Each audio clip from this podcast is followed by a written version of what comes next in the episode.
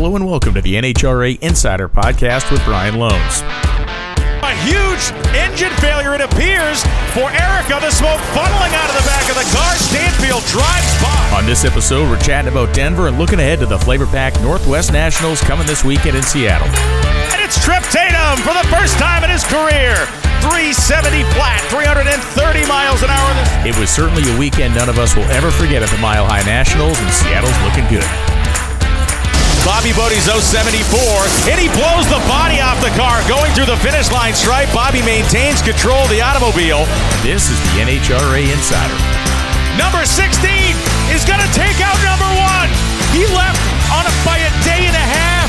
Both and Hines bikes are out and it is crazy town in pro stock motorcycle. Hey everybody, Brian Lohnes back with another episode of the NHRA Insider Podcast. Here, this is the week uh, just following the Northwest, rather just following the Mile High Nationals, leading in to the Flav-R-Pac Northwest Nationals coming up this weekend at Pacific Raceways. Uh, if you've not gotten your tickets, of course, get those at NHRA.com today and come see us as we are now officially in the thick of the Western Swing. I blasted back uh, kind of overnight from uh, Denver, Colorado, back to the East Coast, and then I'll be doing the same thing for the next couple of weeks, as so many people are. Uh, the pro stock teams are not. Uh, we'll talk a little bit about that, and we'll talk about some other stuff here as we look a little bit back from Denver, and certainly look forward to this weekend's Northwest Nationals. Going to be kind of a monologue style show today, as everybody is uh, either on the road or just straight out, flat out uh, traveling from one place to the next, um, or just doing their pre-race preparations. So I can respect that. I will uh, rally some guests next week and get that uh, get that kind of back on track, but. Uh, as you can imagine, and it's a great time of the year, but it's also the biggest kind of hair on fire time of the year for whether we're talking about teams, uh, whether we're talking about media people, whether we're talking about truck drivers. I mean, everybody is just um, quite literally hammered down this time of the year.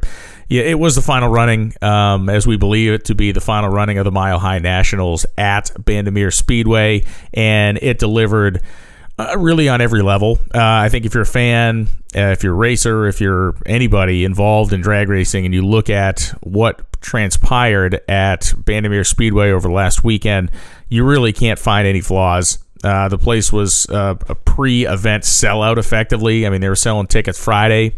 Then Friday night, they announced that they would not sell any more tickets, and they basically said, if you do not have a ticket, don't come because we will not let you in. And it was a three day Friday, Saturday, and Sunday sold out event in every respect. I think if you look at, you know, the car counts jumped up this year, people that, um, in terms of uh, sportsman racing, and, and even I think there was some, you know, some some names there even on the pro side. If we go up and down the list, that wanted to take their crack at the mountain for the last time, and in some cases the first time. And uh, you know, there was the the same thing translated over to the spectators. People were not going to allow this. Um, you know, last major national event at Bandimere Speedway to be something they would miss. And so we saw the best of the fan base, we saw the best of the racers, and you know the future is certainly the future. So you can never say the future is secured. Um, the bandimere family has publicly stated that they are seeking uh, very large tracts of land um, that would be near the denver international airport so outside of the city kind of on the opposite side of the city from where Morrison, Colorado is, where the track's located now. And they would like to build a, a multi use, uh, very sprawling, large facility out there. And, you know, people have asked me repeatedly over the course of the week do I believe it? Do you believe the Bandimere family? Do you think they're going to do it? And here's what I think I think that the Bandimere family is absolutely not a group of people who have ever uh, nor are they now, people that would publicly say to media outlets like the Denver Post and all the other ones that were at a very well attended press event the week before the race. I don't think they would stand up there, especially John Bandimere Jr., a man of uh, certainly integrity, a man of great faith, um, and look them in the eye and say that they were going to attempt to do something that they had no intention of doing. Now, the, the second part of that is, of course, they can mean it, which I firmly in my heart believe that they mean it. And then the second part of it is uh, doing it. And, you know, to me, uh, as somebody who has all the respect for the family and someone who has all the respect for what they've accomplished and done so far, the doing it part's going to be the hard part. And, you know, I, I am, I am 100% comfort, comforted, I guess, in my own mind that they are going to effort this. And efforting it doesn't mean doing it efforting efforting it efforting it doesn't mean it's completed and it's the you know feel good story of the summer, but I believe they're going to try, and I believe they're going to do their darndest to get something put together and built out there in the greater Denver area. And if they do, they will be even larger uh, heroic figures in my eyes. And if they if they don't, after putting in the blood, sweat, and tears that they already have, uh, they are blameless uh, in, in, my mind as well. So that's kind of where my head's at there. I I, I firmly believe they're going to try, and I certainly have um, I certainly have great hopes, as so many of us do, that they can that they can put something together out there, and we can continue a a strong NHRA legacy in the Denver area you know the fan base is there. Uh, you saw if you watched on TV, if you were there, you're one of the lucky ones. Uh, if you watched on TV, you saw a great show, and you saw this this. If nothing else, you saw the greatest testament to the need for an NHRA national event in the Denver area. When you sell that place out, bang it out three days in a row, every camping spot, every seat, every inch of parking this is the type of thing that verifies the fact that not only do we have an incredible fan base in Denver, it is a fan base that will keep coming and they deserve the best of the best, which is what they've gotten from the Bandimere family and hopefully will get in the future with a new facility. So, you know, saying all of those things, it was an emotional weekend. Uh, you know, John Bandimere Jr. spoke to the crowd a couple of times, and um, you know, his voice was was cracking with emotion, as one would expect it would be. The legacy that they've built there and all.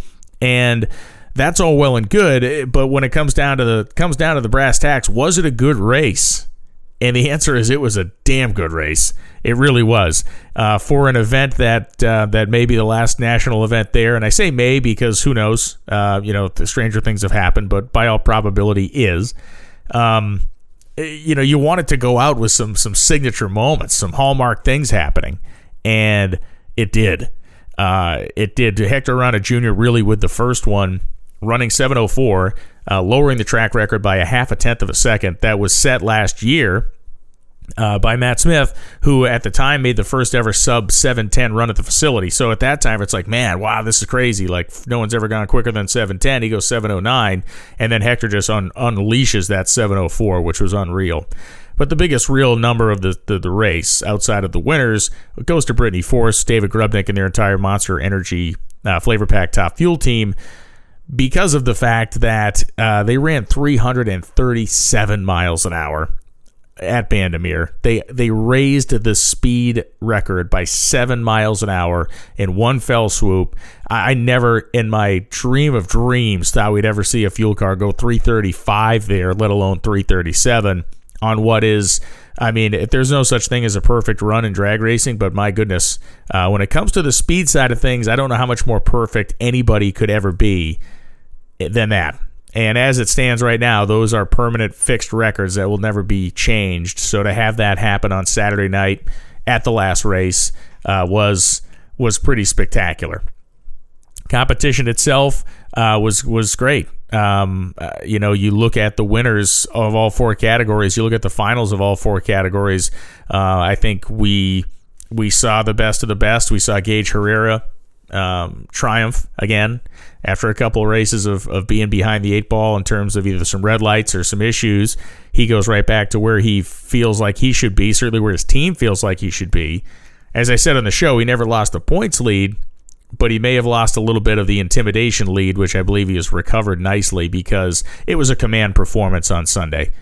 They did not qualify number one, but they did basically go low ET every round, and he rode the bike as though he should have ridden the bike. He did it in the thin air, he did it in a track he'd never been at, and so he is the guy that if we look at our four professional categories, who can sweep the swing? Well, we know that he can. We know that uh, Clay Millican can, and we know that Matt Hagan can because they won the first race. Troy Coughlin can't because we're not taking pro stock cars to Seattle or Sonoma this year. So, um, if we look at the three racers that have the ability to sweep the Western swing, that that's the guy we're going to look at the hardest. We're going to pay attention to all three of them. But to me, doing it in funny car is just so difficult. Matt's car is great. He's the points leader, best funny car in the country, but also it's a funny car and you now have to win eight rounds straight. You put together the first four, but now you got to do it eight more times straight in the most unpredictable, angry, ill tempered cars that we have. And in top fuel, we'll get to this in a couple of minutes. Clay Millican puts together for the second time this year an incredible race day. And not just Clay, of course, the entire team, Jim Oberhofer and their entire group put together an incredible race day. Under the tough conditions to be in, under the tough conditions to work in, they were awesome. All the way down the line, absolutely awesome. And the the idea that uh, that those guys can can do it twice more in a row, nothing's impossible in drag racing. But they've won eight rounds this season, and they've only been out of the first round twice. So it makes them a wild card, but it certainly they can do it. They've they've uh, they've won the first race. But I want to kind of move that uh, typewriter carriage back a little bit to just a pro stock motorcycle for a brief brief second. You know, Hector Arana Jr. is to me the biggest threat to Gaige Herrera. And well, we well we are going to continue to see you know points be re- very far spread until we get to the the U.S. Nationals and the reset for the countdown. Um, I think we should really keep a very close eye on Hector Arana Jr. because you know, yes, he's going to be a couple of hundred points back. Uh, you know, even if Gaige doesn't show up for the last couple of races, he should still go in as the number one seed in the countdown just for the gulf of the points that he has accumulated. So, I think the I think the thing we need to start talking about is is that countdown experience, which Hector Arana Jr. has a lot of, and Gaige Herrera has none of. And so I'm not sure Gaige is the guy who sits around and thinks, "Oh, I got a couple hundred, uh, you know, a couple hundred points here between me and the field." But as we all know, that couple hundred points becomes virtually nothing. And the mission too fast, too tasty points, of course, will help um, when we get to the reset. The number of those you can rack up and kind of pad any sort of lead you have is good, but they're small points. Championships are typically won by small points in this format that we have. So you know, Gaige Herrera, yes, we're going to continue to revel in everything he is doing, has done, and, and will likely continue to do in the regular season. But let's not forget, once that countdown reset happens, stuff like the red lights we saw earlier in the season become absolutely can be catastrophic. When you allow that door to swing open, it's okay. It's one thing to do it when you allow it to swing open when you're 180 points up on everybody. But when that door swings open in the countdown and you're 40 points up or you're 30 points up or you're less than that, now we're talking about something. So Hector Arana Jr., you know, the experience he's carrying in and the fact that that motorcycle, as we saw, 704 in the mountain, like let's never forget what's lurking in that bike, what's lurking in the tune-up that Hector Arana Sr. can put in that Buell and make it run. We saw them as fast as anybody last year, kind of coming out of nowhere, and we have certainly seen them look very good this year, winning in Norwalk and having these multitude of late round finishes. So that's the one thing I think I want to keep an eye an eye peeled on. Yeah, we're going to certainly talk about front runners and leaders, but I want to know who is the person that may be the person that may be better equipped mentally or at least in experience with a countdown and that says that takes nothing away from Gaige. I'm not assuming, I'm not uh, foreboding that Gaige is going to have some sort of a problem in the countdown, but I'm also saying that it ain't over yet by a long shot, and the rest of the racers that are contending would tell you the same thing. In Pro Stock Car, Troy Coughlin Jr. This was uh, again not a surprise. The guy won in Gainesville. The guy's been a too fast, too tasty winner, and he is someone that we have seen do great things it just it seems to come in flashes, and it's flashes of performance mechanically more than it is flashes of human performance. He is he is as rock solid as it comes. He's as rock solid as his dad. He's as rock solid as his uncle. He's as rock solid as as his uncle Mike. I mean that that's winning an alcohol uh, top alcohol dragster with the McPhillips family. So it's really it does come down to the tune up. It does come down to those to those really strong heads up matches in pro stock that that definitely show themselves rounds 2, 3 and 4. Historically and even right up to today, you know, good qualifying in pro stock is maybe even more more advantageous than good qualifying in a fuel category because yes, you know, you may be the number 3 qualifier and the other car may only be 3 hundredths behind you on the sheet. But unless there's some wacko spin of weather, that 300s is almost a set number. Whereas in a fuel car, you can go out there and miss it for three straight qualifying sessions and then come up and run low ET of the first round. In pro stock, that's not something we see. So when we see Troy qualifying well, setting himself up good with the first round matchup to kind of get his day started the right way, when he makes a semifinal against Erica Enders, we're not sitting there going, "Well, he's fallen his way uphill to this point. This is where the this is where the music stops." We're saying, "You better lean forward in your chair because this is probably going to be really tight." And as it turns out, it was incredibly tight, and it went his way in that race against Erica. Erica was the number one qualifier. Car ran well on Sunday, but again, it got much warmer than we had those really nice evening conditions Friday, Saturday, and and it was Coughlin's guys that simply did a better job maximizing that car early in the run.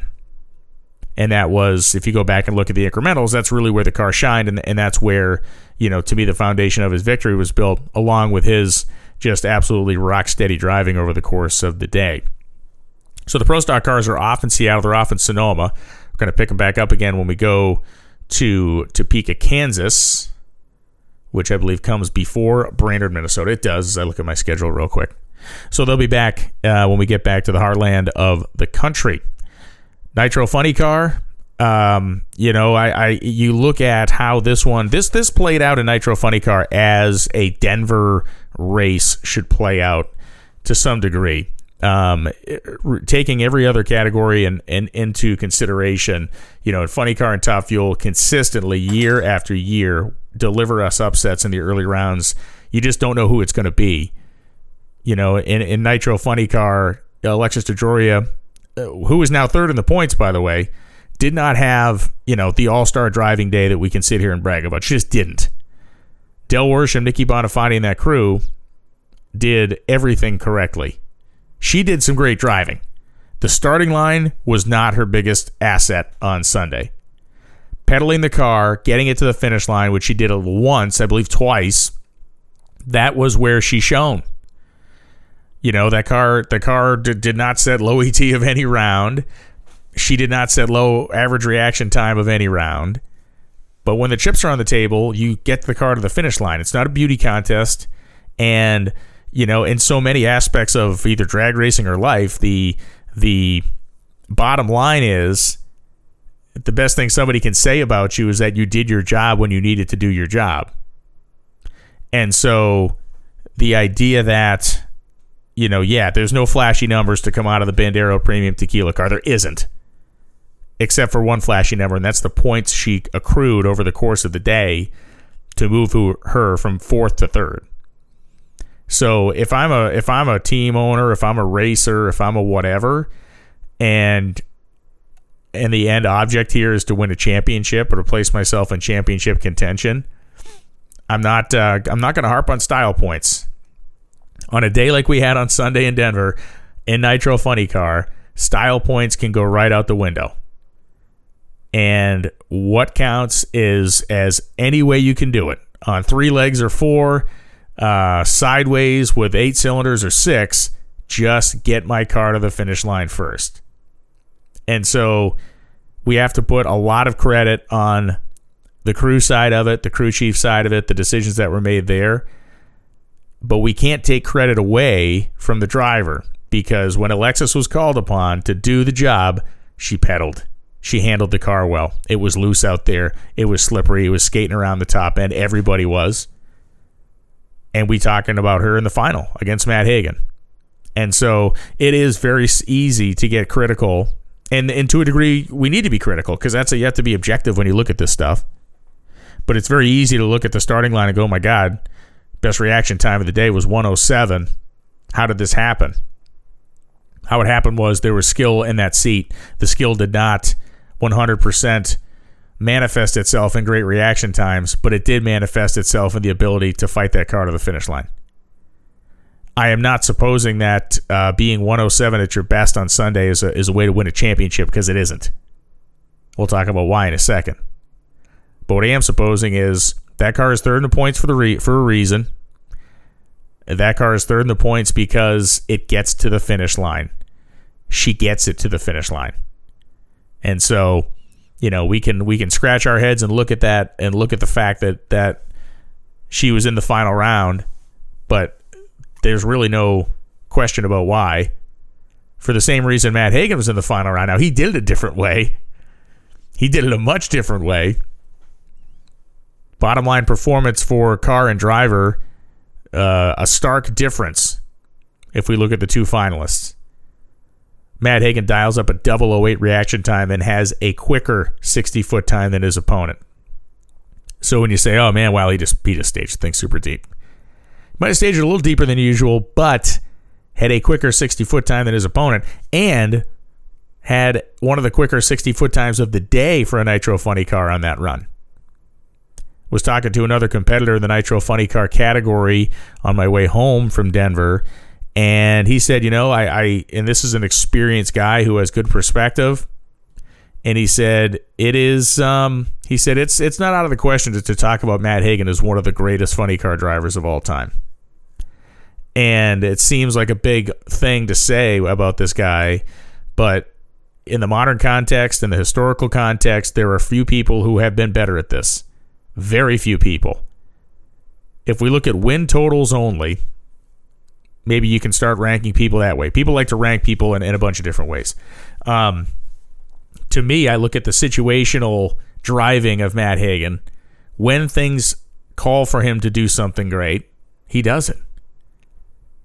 When the moment calls for him to be better than average, to be better than his normal average, to be better than even the class average by a lot, he can do it, and he can do it with some regularity.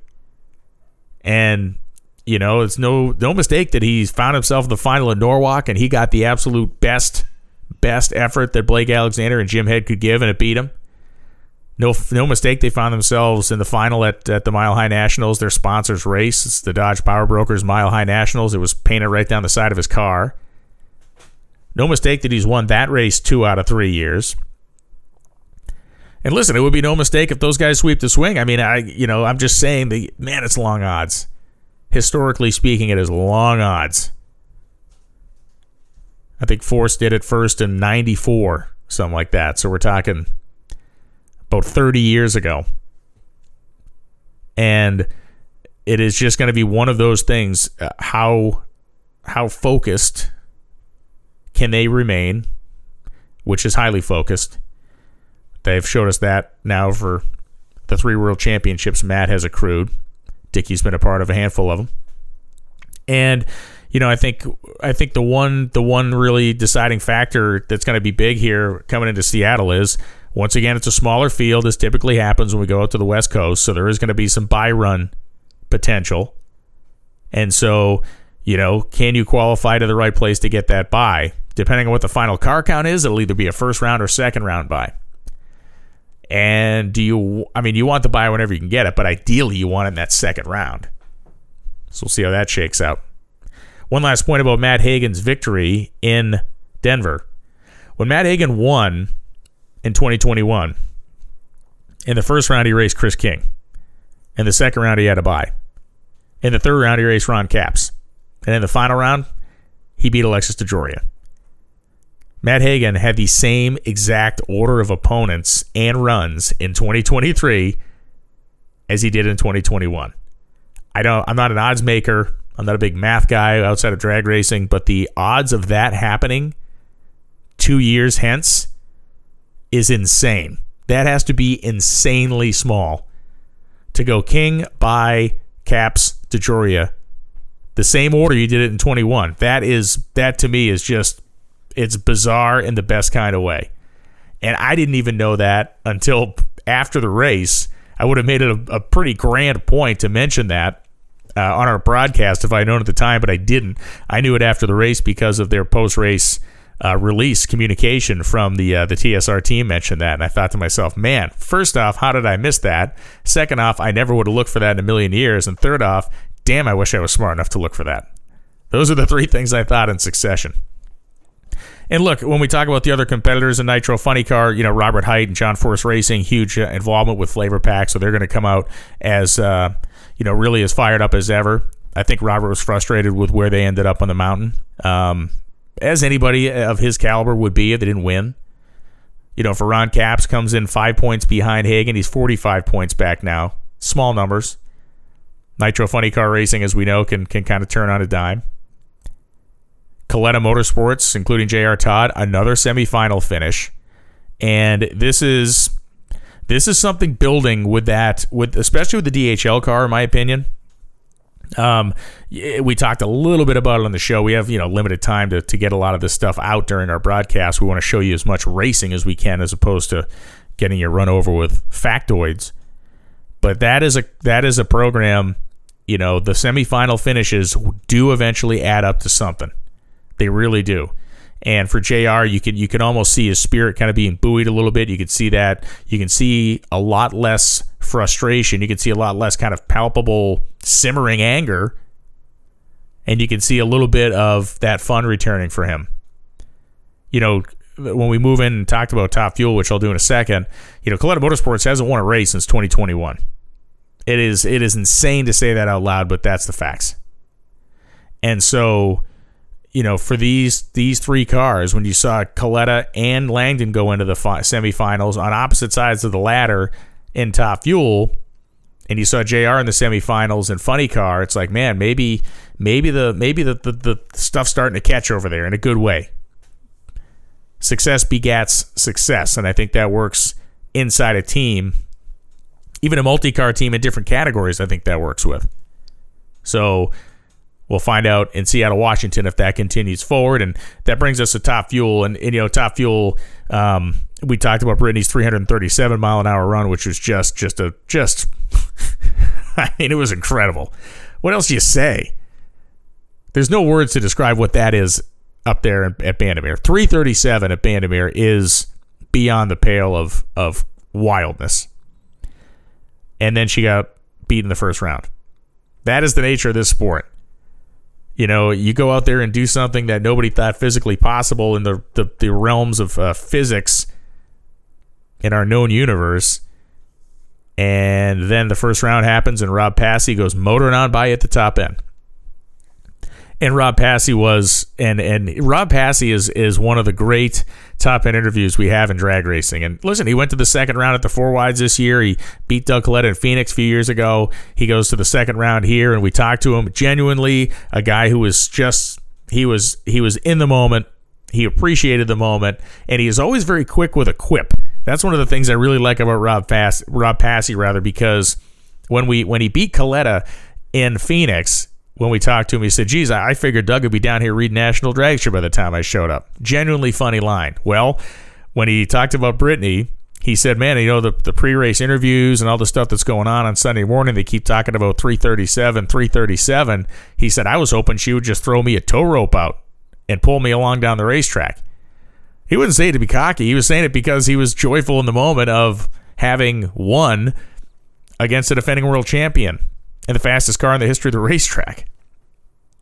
And so, you know, that was a that was a feel good story. The the matchup between Josh Hart and and um, Leah Pruett. That is top fuel drag racing these days. I mean, Leah dials up her best light of the season. She had her best light of the season in the first round against the guy she knew she was going to have to leave on, and he was just a tiny bit better. He was in the 20s. She was in the 30s you know, and they both ran identical elapsed times at 3905. Josh Hart wins by minuscule margin, handful of thousands, and goes on to the next round. And she's eliminated in the first round, and, and that was a tough one to take for that team. Obviously, it's the it's the Dodge race. She's won there. She's succeeded there. She loves the place. She's worked her tail off the entire week doing media, answering the same questions a trillion times over at local television and radio stations, doing interviews with us on the Fox broadcast with other outside media sources, and it all comes to that pinpoint head in the first round, and you do the job, and it just isn't quite enough. That's when this sport can really kind of tear your guts out. And we captured her reaction. You know, she saw the time slip in her helmet, and and you know she just physically and angrily curled up you know, you saw her her wrists and her hands kind of just clench the time slip after she looked at the numbers, and you can understand why. The want just to win, and then not only the want to win, the want to win, and then you perform in the moment, and it isn't quite enough. And frankly, 3905 was the slowest winning elapsed time of the first round. So there was a lot of, I guess, conservatism on both of those teams Other cars attacked the track a little more aggressively, found themselves in the 80s. But for Leah, that was a signature moment, and I don't say that in a mean way. I just say it in a in a defining way, in that it was a visual of just how how physically bad that that that team and her specifically wanted to deliver at that final Mile High Nationals. Clay Millican's team, the other story we got to talk about here. They win Chicago. You've probably heard me say it on the show. Maybe you didn't they have won coming into Denver. They had won four rounds on the season, all in one day in Chicago. Now they have won eight rounds in the season. Second time they did it, winning with with great convincing fashion. By the way, in all of Clay Millican's career wins, this one to me ranks as one of the most commanding. When that car was good in the evening temperatures and then good in the warmer temperatures on Saturday, during qualifying session three, I thought to myself, and Tony Pedregon the same thing, that these guys really got a weapon here. And then you got Clay coming out there and just 50 on the tree, 53 on the tree. Like, there he is, feeling it, absolutely feeling it. He is having another spectacular season of driving as far as the starting line goes. And Jim Oberhofer, you know, credited Connie Kalitta for teaching him how to race on the mountain all the years he worked for him and, and Jim just did the job of jobs. His crew executed flawlessly. Car goes down the racetrack. He's thumping people. They're feeling it. And now the big question is, okay, do, do is this the thing that triggers that team? Because we thought, I thought for sure. Me personally, I can speak only for myself, but I think other people may have thought the same thing. But me personally, when they came out of Chicago, I was like, these guys are going to go on a run if not a win every race run, but a run where they finally get rid of all these first round losses they have been suffering and become one of these teams we can expect to see with regularity in the third round and in final rounds. And it just didn't happen. So now the, the the double down on this question is you do this at this this race that is so specific on so many different things you do to the car you know, this was a perfect race for them in many ways. Like, take me out of this zone where I've been stuck in the first round and put me in this place where everybody has to do something different. And that's exactly what happened. They came out of that normal zone where everybody's doing the same thing race after race with the same give or take conditions. You go up there, everybody's out of the comfort zone. Everybody's flailing around a little bit. Everybody's looking at notes from last year and, and years, three, four years ago to figure this out. And then you go out there and you kill them and you kill them all and you do it in convincing fashion. And now you go back to that that scenario that you just left. And now's when this is a big defining moment for this team. They come out in they come out in Seattle, and if they qualify top half or better, and they manage to go to to even the second round semifinals, that's progress. And it's weird to say somebody winning a race and then going to the second round or the semifinals the race after is progress, but it is because otherwise it makes me wonder are they just back to being the first round team again? Which I sincerely hope they're not. For those guys, I mean, that's a manic way to live your life. Can't win anything, then you win a race. Can't win anything, then you win a race. And, you know, they finally broke their way into the top 10. That was another wacko statistic. They had won a race and they were outside the top 10 because of all the first round losses. Well, with this second win, they have now found themselves in the top 10. And, you know, now if this is the moment that they've broken out of the shell a little bit and they can go on a nice run for themselves Topeka, Brainerd, and Indy, that team could easily find themselves top five. And if you put any team in the top five going into the countdown, they can win a title. And I know people have won it from the, the grandstands before. They've won it from the bleachers. They've won it from the, the deeps and depths of the end of the countdown scale, but that's typically not how it goes. So, you know, for Clay and Rick Ware Racing, the entire team, Parts Plus, Biohaven, all that, I want to see a, a, just a representative weekend, and then I can kind of adjust my my championship views with them and everybody else uh, in in concert. And the the kind of the inverse of this, we can talk about Brittany Force and her team because. You know, uh, that's not a team that needs much in the way of recovery. They had a bad weekend. They lost in the first round. But, you know, I think how much do we write off Denver as this anomaly? You know, can we give too much credit to teams that win there, not enough credit, and, and then overplay an, an early round loss?